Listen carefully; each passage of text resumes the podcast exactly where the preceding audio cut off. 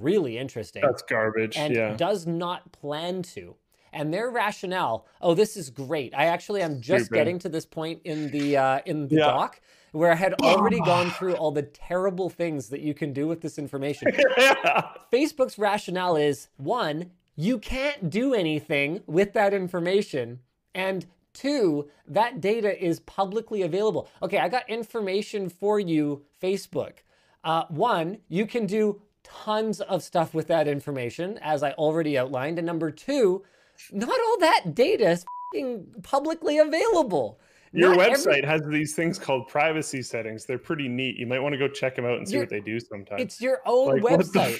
I know in your in your view, nobody should enable any privacy settings, but, but lots some people of, do. Lots of people do, and this is crazy. You're not going to believe this.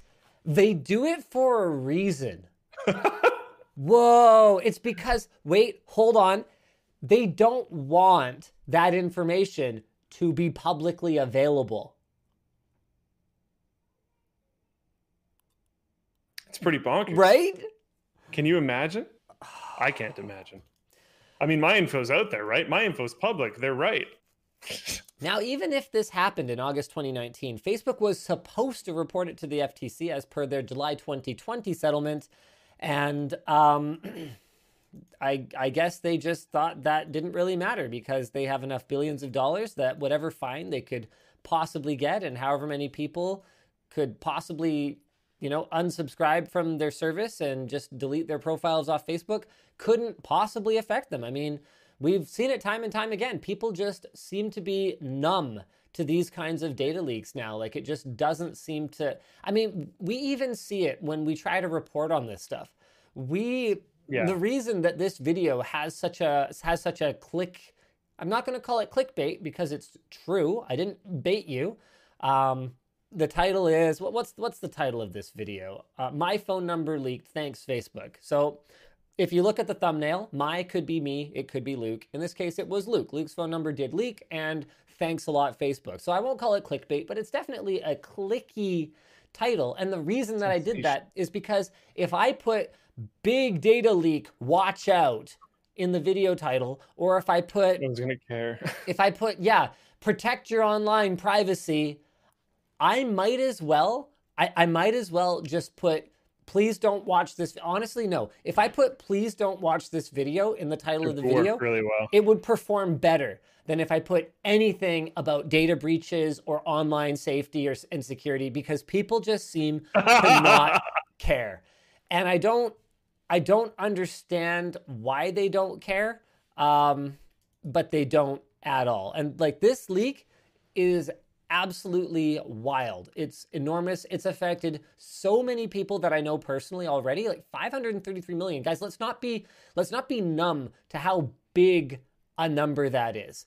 533 million is a lot more than a typical data leak. That's it's like one ninth of the hold on, let me do the math, like one twentieth of the planet or something stupid like that. One eighteenth, whatever it works out to. How many billions of people live on Earth now? Is it seven or eight? Uh, I thought it was eight, but So it's like a fourteenth or a sixteenth, some somewhere in that neighborhood. seven point six seven four, All right, so I'm in good shape. kind of in the there. middle. Yep. All right. Um, in other less horrible news, sort of, unless you're Intel, uh, Intel is already dropping prices for their Rocket Lake processors. This is a bit of a, a, a womp womp moment. And this is in spite of the fact that AMD can't even manage to keep their top tier processors that Rocket Lake was supposedly supposed to compete with in stock. So let's let's just validate that real quick because AMD has actually been improving CPU availability over the last little while. You can tell really our barometer is usually what it's going for used on eBay. Like that tells you how far out of whack supply and demand are. Now, 5900Xs, those are still hard to come by unless you participated in the verified actual gamer program drop that we did yesterday. 300 of those went to verified actual gamers over the course of the hour after the video launched. So that was incredible. Uh, 5900, 5950 is not a thing basically, and 5800X is actually on promo.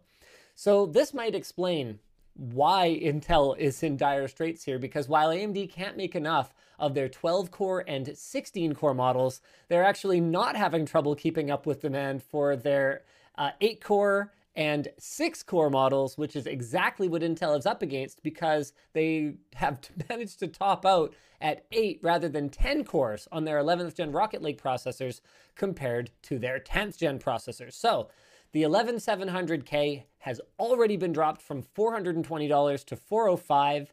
The did I say 11700K? I hope I did because I meant I think so. And the 10700K is down almost $100 to 317. You know what's interesting though is because the 10700K and 11700K are so similar in terms of gaming performance, the 10700K with like a budget motherboard is kind of a killer value. Like, Luke, hold on just a minute here. Did Intel just become the like bang for the buck budget chip maker? That would be a really spicy video to make. Not gonna lie. I know, right? We should total. Oh wow, You'd get some. You get some reactions from that. we should oh totally my! do it. If Intel, you want to talk about bait titles like that, Intel is the budget king. AMD overcharges, or Oh whatever. I'll, I'll come up with a better title than that. But like, yeah. how the how the turns have tabled. and the thing is, unless you need PCI Express Gen 4, 11th Gen offers basically nothing over 10th Gen. With that said, I am oh man. If you're I- going, if you're going for a budget processor, you probably don't need PCIe Gen 4. well, okay, hold on a second, Luke, because the thing is that even a 10700K, it's a $317 processor. Okay. I mean, we're talking, you're building a computer that's like a thousand US dollars at that point, at minimum. And that's even if graphics cards aren't insane.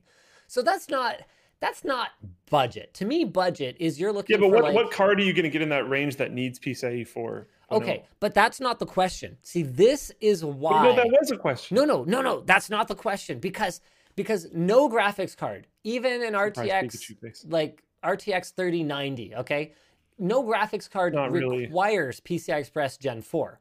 Okay, I see. I see. I see. But but here's where the question gets a little spicier for me. Direct storage. Okay? Because that's the one application where all of a sudden I could go, holy crap. I just went, I spent $317 on a processor. I just got a whole rig upgrade.